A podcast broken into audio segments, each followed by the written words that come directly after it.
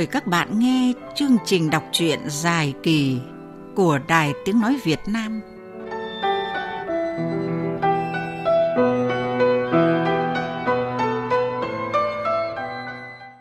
Quý vị và các bạn thân mến, sau cuộc họp ba cơ quan liên ngành của Bộ Đào tạo, vụ việc học giả bằng thật của Quang Thiện đã được làm rõ. Giờ đây không ai có thể vu oan cho Quang Thiện về tấm bằng đại học nghệ thuật được nữa. Sự việc đã rõ trắng đen. Người vui mừng nhất phải kể đến là nhà báo Nguyễn An. Sau bao ngày đấu tranh, đòi lại công lý, giờ đây anh mới cảm thấy được phút nghỉ ngơi. Đau xót thay những ngày người bị hại đã phải gồng mình tự vệ, chống đỡ, hứng chịu cảnh mình và gia đình bị bôi nhọ và lên án. Sau hơn 4 năm, nỗi oan này của Quang Thiện mới được rửa, nhưng cha anh là ông Khiêm đã qua đời. Tổn thất này không một ai có thể bù đắp được. Những tưởng sóng gió đã yên, nhưng không. Đỗ Thiết và Lê Sở Kha vẫn quyết tìm cách kéo Quang Thiện xuống vũng bùn bằng một thủ đoạn bẩn thỉu khác. Sau đây, phát thanh viên Minh Nguyệt sẽ gửi tới quý vị và các bạn những trang cuối cuốn tiểu thuyết Sóng độc của nhà văn Trần Gia Thái, sách do nhà xuất bản Hội Nhà văn ấn hành.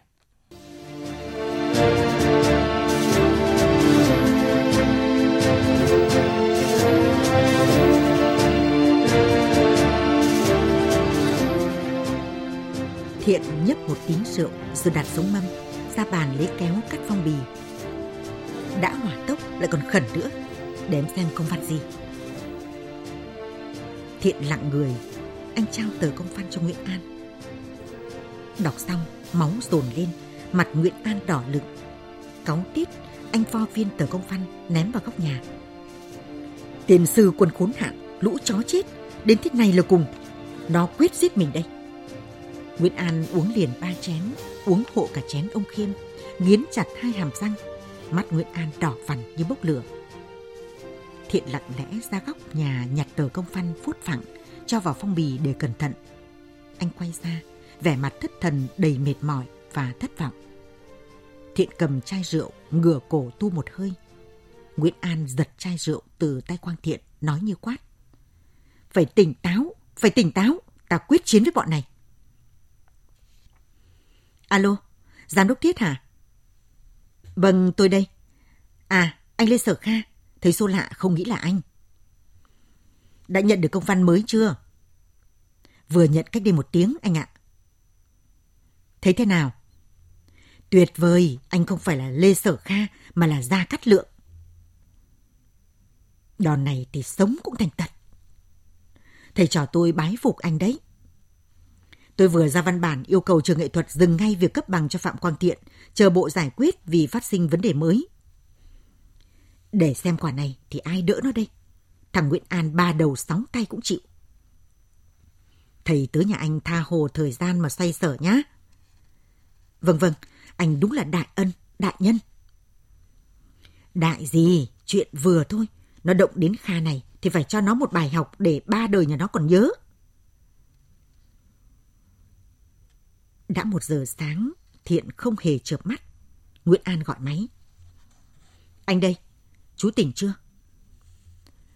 Không làm sao say được, em vẫn tỉnh như sáo, lạ thế, như là uống nước lã Anh thì say bí tỉ, đặt lưng làm lèo một giấc tới giờ, tỉnh giấc thấy khỏe ra, sảng khoái mới hay chứ chú. Món rượu ngâm của chú lợi hại ghê, đầu óc anh bây giờ lại đầy kế sách rồi. Bác định hóa giải thế nào ạ? Chúng nó dựng ra đơn mới, tố cáo chú chưa học xong lớp 10, chưa có bằng tốt nghiệp cấp 3 phổ thông. Nó thừa biết, làm gì có chuyện ấy. Không tốt nghiệp cấp 3 thì ai cho thi vào trung học, đại học. Ba mươi mấy năm rồi, ai còn giữ được học bạ thời phổ thông với bằng tốt nghiệp cấp 3. Nó bảo bản photo giấy chứng nhận tốt nghiệp không có giá trị. Đều cáng là chỗ ấy. Và dã man hơn, nó yêu cầu trong vòng 5 ngày từ dấu bưu điện đóng trên bì công văn ông Phạm Quang Thiện phải xuất trình bằng tốt nghiệp phổ thông bản gốc cho cơ quan thanh tra bộ. Quá hạn, không xuất trình được bằng tốt nghiệp cấp 3 bản gốc, chúng tôi sẽ xử theo luật định. Khốn nạn hết chỗ nói. Năm em học lớp 10, cuối cấp thì Lê Sở Kha là giáo viên tập sự dạy văn lớp 8A, cùng trường cấp 3. Anh ta quá biết em đã tốt nghiệp. Vậy mà... Anh dám chắc đám thiết bạc không nghĩ được ra chiêu này. Chiêu này là của Lê Sở Kha, nó làm thanh tra trong ngành nên mới nghĩ ra được trò tiểu nhân bỉ ổi như thế. Chúng nó đã lên kịch bản sẵn quyết định trả bằng. Bộ vừa ký xong hôm trước thì hôm sau đã có đơn. Đơn đến buổi sáng thì buổi trưa đã có công văn dừng phát bằng và đòi bản gốc chứng nhận tốt nghiệp cấp 3 phổ thông. Từ khi em học lớp 10 đến nay là 31 năm, tỉnh em ba lần sáp nhập rồi chia tách, lại thêm chiến tranh phá hoại nữa, sao mà còn sổ lưu kia chứ? Bây giờ thế này, chúng vỏ quyết dày thì mình phải có móng tay nhọn. Sáng mai, anh gọi cho tất cả các báo đài yêu cầu không đăng công văn này. Chú quen thân báo nào thì điện cho nơi đó, chặn ngay cả đài nhà mình nữa. Ai chứ đỗ thiết nó sấp mặt không để đâu. Chờ cho vào đầu giờ làm việc buổi sáng, anh sẽ gọi điện thông báo việc này với lãnh đạo bộ, lãnh đạo tổng thanh tra và anh sẽ vào trực tiếp làm việc với nhà trường. Lê Sở Kha quên rằng nó không đủ thẩm quyền ra lệnh cho trường nghệ thuật. Trường vẫn cứ thực hiện quyết định Thứ trưởng Nhất Phương đã ký, nghĩa là chú vẫn nhận bằng bình thường. Tiếp theo, chú về trường cấp 3 ngày xưa chú học, rất có khả năng trường vẫn còn lưu hồ sơ. Một mặt chú tìm đến bạn bè cùng lớp, cùng trường, nhất là những người giờ đang có chức sắc, đang giữ cương vị cao, nhờ họ xác nhận cùng học, cùng thi, cùng nhận bằng với chú. Xin cả các thầy cô giáo dạy hồi đó xác nhận, càng nhanh càng tốt. Có được xác nhận là anh tung lên báo chí vạch mặt lũ mất dạy. Nhưng mà nó hạn trong 5 ngày sao kịp ạ? Đến hôm nay còn có 4. Ừ kìa, chúng ngây thơ thế. Có phải mả bố chúng nó ở nghĩa địa đâu mà ra cái đào ngay được. Nó dọa chú thôi. Về chuyện thời gian, kể cả tháng nhá, anh chịu trách nhiệm. Còn sáng mai, chú đến cơ quan nhớ cho anh. Cứ tươi tỉnh, cứ mát như kem như thạch. Rủ anh em đi cà phê, ăn mừng tay qua nạn khỏi. Thế chúng nó mới sợ. Chết cha, mấy giờ rồi nhỉ? Hai giờ rưỡi à? Thôi, chú ngủ tí đi, mai còn lấy sức làm việc. Anh vô ý buôn dơ lê hăng quá, tại rượu của chú đấy, để vào môi là trôi vào cổ. Cách đây một giờ, Thiện còn suy nghĩ rất căng. Cảm giác đầu anh như một quả bóng bơm đầy khí, rất đầy khí. Quả bóng nở ra, phình to, biến dạng, chỉ chờ tích tắc là vỡ bung. Thiện cảm nhận rõ từng mạch máu giãn phồng, dồn ép lên não. Càng dồn càng ứ. Tim co bóp liên hồi. Vào cái lúc sắp nổ tung, tất cả thì bỗng dưng lại đột ngột, xì hơi, xẹp xuống. Hít một hơi thở dài, vươn vai, làm mấy động tác thể dục. Thiện thấy khoan khoái. Bây giờ lại là một trạng thái khác như là bình thản, tự tin. Một ngọn lửa bùng cao vừa đủ đốt nóng quyết tâm. Phải rồi, chỉ có thế. Chỉ như thế, mình mới là người làm chủ cuộc chơi. Mình mới là người được quyền kết thúc. Dắt khẩu súng vào bụng, Thiện phăm phăm sang nhà Đỗ Thiết đẩy cửa bước vào. Chỉ có mình bạc phò, không thấy Đỗ Thiết. Thiện đẩy cửa bất thình lình, làm bạc phò giật bắn người. Chúc mừng sếp nhá. Mừng cái gì? Ai là sếp của mày? Đỗ Thiết đâu?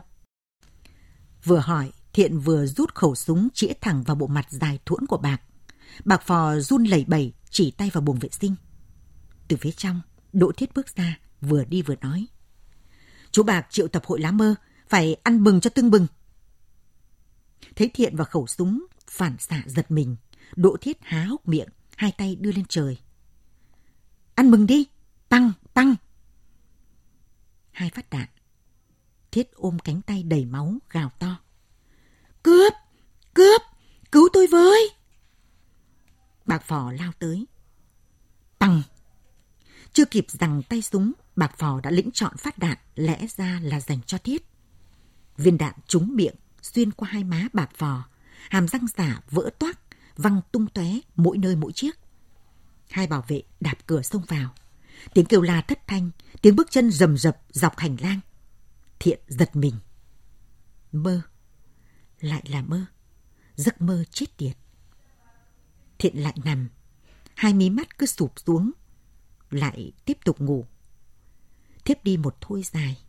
Thiện lại mơ. Lần này thì không phải là giấc mơ xếm sầm như phim hình sự đài V ban nãy, mà là một giấc mơ lạ. Nhà mất điện, Thiện đang ngủ mê mệt thì có bàn tay cầm khăn lau nhẹ mồ hôi trên trán anh rồi phe phẩy quạt mát cho anh ngủ. Mắt Thiện vẫn nhắm, còn miệng thầm thào. Anh mệt quá em ạ, không chịu được nữa, chắc anh quỵ mất. Khổ thân, khổ thân con tôi. Thiện quờ tay, nắm lấy bàn tay đang ấp lên chán mình. Không phải vợ, bàn tay đàn ông to bè, thô ráp. Giật mình mở mắt, ông Khiêm đang ngồi bên cạnh. Thầy, sao lại là thầy? Thầy đã chết cơ mà. Việc của con chưa xong, thầy chết sao được?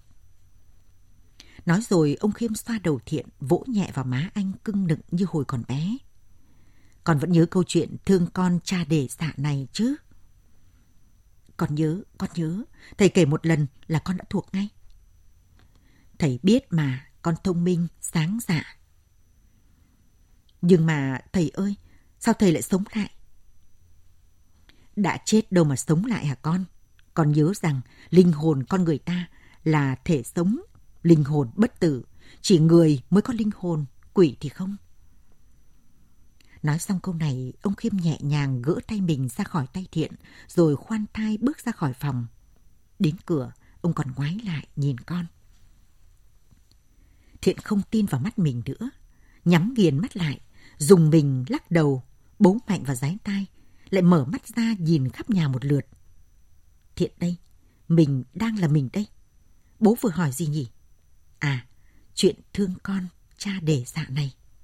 Phải rồi, câu chuyện về một người đàn ông, vợ chết sớm, có một cô con gái đã đi lấy chồng. Ông Tục Huyền lấy bà vợ lẽ, đẻ được một cậu con trai rất khôi ngô. Một lần đưa con đi xem múa rối, con thích quá, ông mua cho con một con rối hình chú tễu. Ngày ngày ông bế con cùng chú tễu xong chơi hát du. Ông hát đi hát lại, chỉ có một câu. Cha thương con, cha để dạ này. Cha thương con, cha đề dạ này. Trước khi mất, ông lập di trúc để lại dinh cơ cho con rể và con gái. Vợ lẽ và người con trai nhỏ chỉ được một gian nhà kho góc vườn. Cả làng đều bất bình cho hai mẹ con. Một hôm có quan huyện về làng, nghe được câu chuyện lạ. Ông quan nghi ngờ, tới nhà đòi xem di trúc Người con rể đưa di trúc ra. Di trúc ghi rõ, điền tài gia hữu, giao cho tự tế. Ngoại nhân bất đắc vọng tranh. Tử tế là con rể, di trúc giao tài sản cho con rể. Người ngoài không được tranh giành. Đúng rồi, nhưng mà lạ, sao lại không để lại cho con trai? Ông hỏi bà vợ thì được biết, ông chồng rất thương chứ không ghét bỏ mẹ con bà. Ông chỉ không ưa người con gái và con rể tham lam. Bà còn kể chuyện chú tiễu gỗ với câu hát cha thương con, cha để dạ này. Ông quan hỏi chú tiễu đâu, bà vào đúng đồ chơi góc nhà lấy ra cho quan xem. Ông quan cho bổ tễu gỗ. Trong bụng tễu là tờ di chúc khác. Điền tài gia hữu, giao cho thê tử. Tế ngoại nhân, bất đắc vọng tranh. Thê tử là vợ và con trai. Giao gia tài cơ nghiệp cho con trai và vợ. Tế ngoại nhân là con rể, người ngoài, không thể tranh giành. Kèm theo di chúc thật là lời giải thích, sợ người con rể đuổi mẹ con con trai ra khỏi nhà mà chiếm cả dinh cơ, nên ông phải làm vậy.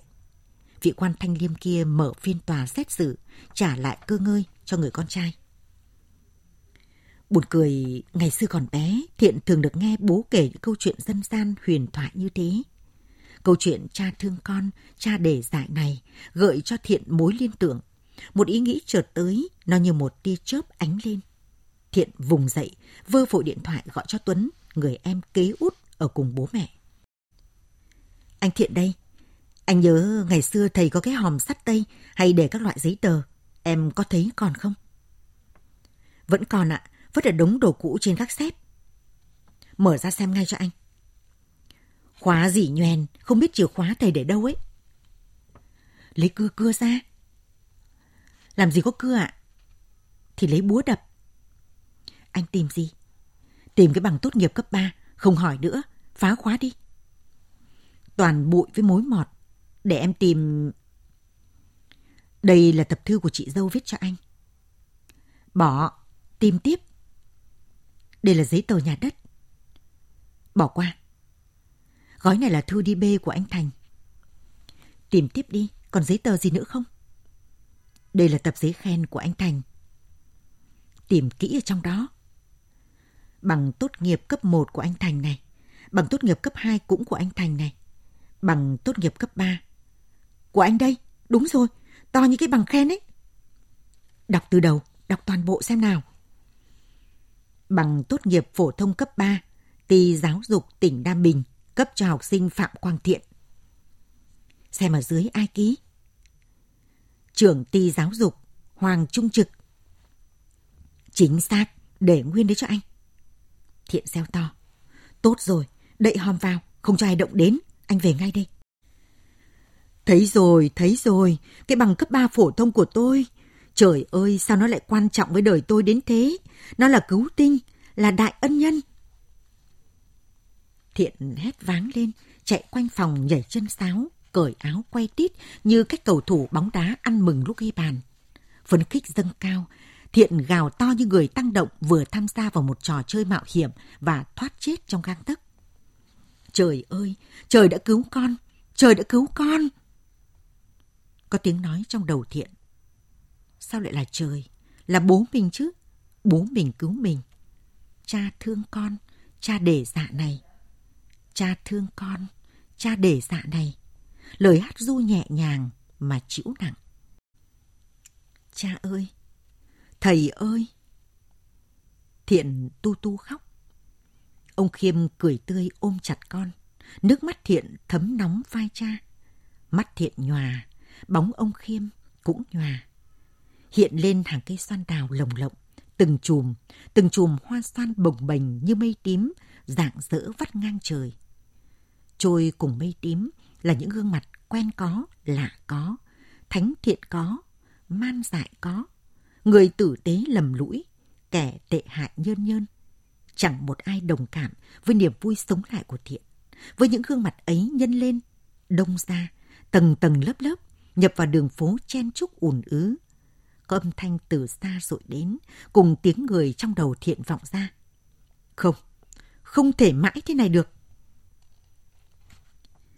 Khác hẳn với thái độ nghênh ngang mọi khi, bạc phò bước vội lên cầu thang, mắt nhớn nhác đảo quanh. Hành lang tầng hai không một bóng người. Bạc phò vặn nhẹ tay nắm, hé cửa đủ lọt mình vào, rồi khép nhanh cánh cửa lại. Trong phòng chỉ có hai người. Đỗ Thiết ngủ trên ghế, đầu ngoẹo một bên, thở phì phì. Chai rượu trên bàn đã vơi một nửa. Mùi già ngồi thu lu chỗ bàn trà buồn rười rượi. Anh Bạc đi gì mà lâu thế? Tắc đường có vụ tai nạn ở đầu dốc. Đạt láu với Hoàn Toác chưa đến à? Đến gì nữa? Hoàn toát nhảy lên ban tuyên huấn làm trưởng phòng báo chí xuất bản rồi. Ai bảo thế? Mùi già chỉ tay về phía Đỗ Thiết. Còn Thạc Đạt Láu, nó xin nghỉ hai tháng không lương sang nước ngoài thăm con là du học sinh. Thế là bọn chúng té hết cả. Quần phản phúc. Giờ này chỉ còn em và anh bên đại ca thôi. Mùi già lắc đầu hất hàm sang phía Đỗ Thiết. Bạc lại hỏi. Có trục chặt hả đại ca? Đỗ Thiết không trả lời. Bạc lại đưa mắt dò hỏi Mùi. Mùi già ra hiệu cho Bạc ngồi sang phía mình, ghé tai Bạc nói thầm. Nghe xong, Bạc thở dài. Tiền sư nhà nó đúng là chỉ có rời, rời cứu nó thôi. Đến nước này thì phải chịu. Mùi già ngao ngán phụ theo. Anh Bạc ngồi đây với anh Thiết. Anh ấy say quá. Em đi báo cho hội lá mơ giải tán, vui vẻ gì mà nhậu. Nghe vậy, Đỗ Thiết đứng bật khỏi ghế, lảo đảo, lại ngồi phịch xuống, giọng méo xẻo. Không, không việc gì phải giải tán. Mùi già bước ra cửa, bạc phò gọi giật lại, ghé sát mặt mùi già, nói rít qua chân răng. Cô cài lại cái cúc áo ngực cho tôi nhờ. Nhận chọn cái lườm hằn học của bạc, mùi già bối rối quay vào tường, đóng quây áo. Đang gục mặt trên bàn, Đỗ Thiết ngẩng đầu, đôi mắt đỏ ngầu, mệt mỏi, bỗng nhiên linh hoạt hẳn lên. Thiết chỉ tay vào bạc phò và mùi già. Chịu là chịu thế nào? Làm gì có rời? Sao phải cởi áo giáp quy hàng sớm thế? Chú Bạc là trưởng ban thanh tra nhân dân. Cô Mùi là phó ban thanh tra nhân dân. Tại sao không dùng quyền của mình mà gửi phản đối lên giám đốc đài? Nó vẫn là một viên chức, một đoàn viên công đoàn. Làm ngay, làm ngay đơn trong chiều nay, gửi cho tao. Anh ấy không được đâu, bây giờ anh Thiện là cán bộ thuộc diện ban thường vụ tỉnh ủy quản lý. Anh không có quyền. Cô im đi, giám đốc không có quyền xử lý người trong cơ quan dưới quyền mình à? Cô Mùi nói đúng đấy anh ạ. Đúng cái gì? Đúng cái đầu đất ấy. Tất cả đều ngu. Tao kết luận nó không phải để xử nó, mà để dư luận sự nó. Tao muốn cảnh báo cho hơn 500 con người ở đài, hơn 300 công nhân, công ty dịch vụ truyền hình cáp, hơn hai chục đài huyện thị khắp tỉnh này biết nó là thằng thế nào. Cô chú quên rồi à? Mấy tháng nữa tao về, ghế giám đốc đài này ai ngồi? Không nó vào đây thì còn ai? Phải chặn, phải chặn ngay từ bây giờ. Phải phát sóng độc ngay từ bây giờ. Tiếp tục chiến đấu. Hiểu chưa?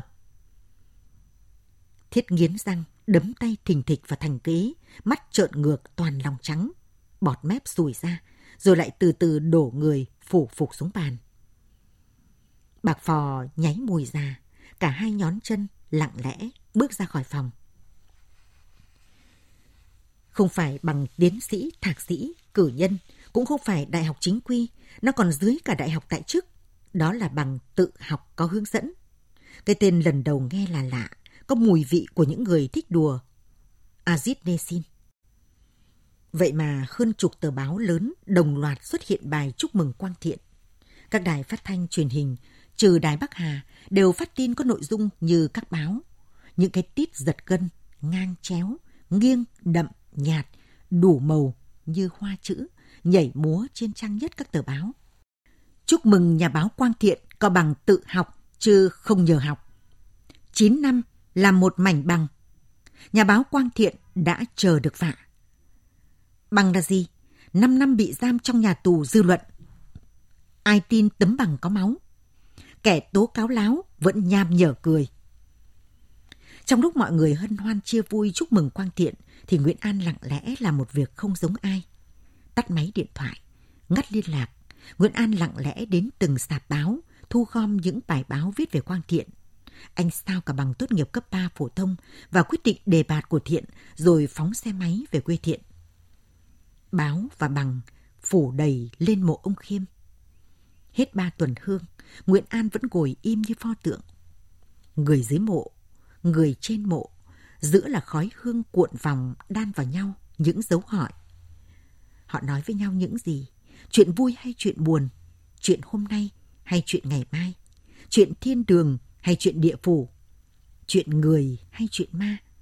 Trong lòng họ, giờ đây ra sao? Có bình yên hay toàn sông bão? Ai mà biết được? Nếu có cảm nhận được điều gì, thì đó là những ngọn gió phóng khoáng, những cột khói huyền bí, những tàn báo hóa vàng linh nghiệm cuốn quýt bay lên tỏa đều tám hướng. Ba chén rượu trắng đặt dưới chân nhang mà không mảy may một chút tàn hương rơi vào. Nguyễn An nâng be rượu ngang đầu, vái ba vái, rồi tưới đều trên áo cỏ. Lạ thay, một luồng gió từ đâu ảo tới, xoáy tròn thành cơn lốc, cuốn lên không trung cả những tờ báo chưa hóa hết. Tàn chữ bay bay liệng vòng tỏa đi như những cánh sóng.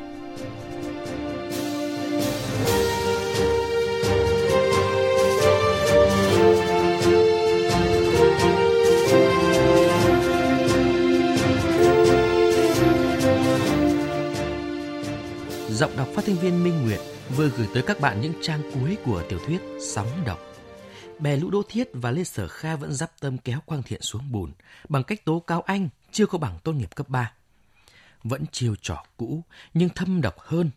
Tuy nhiên điều may mắn là Quang Thiện sau khi được cha báo mộng đã tìm thấy tấm bằng sau bao nhiêu năm tưởng chừng như thất lạc.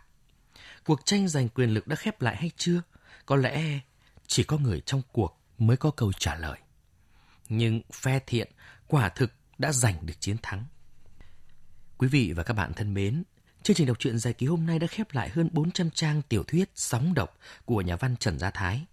Trong chương trình sau, chúng ta sẽ đón nghe tiểu thuyết Mật Đạo của nhà văn Lưu Vĩ Lân. Cảm ơn quý vị và các bạn đã quan tâm theo dõi. Thực phẩm này không phải là thuốc không thể thuốc chữa bệnh.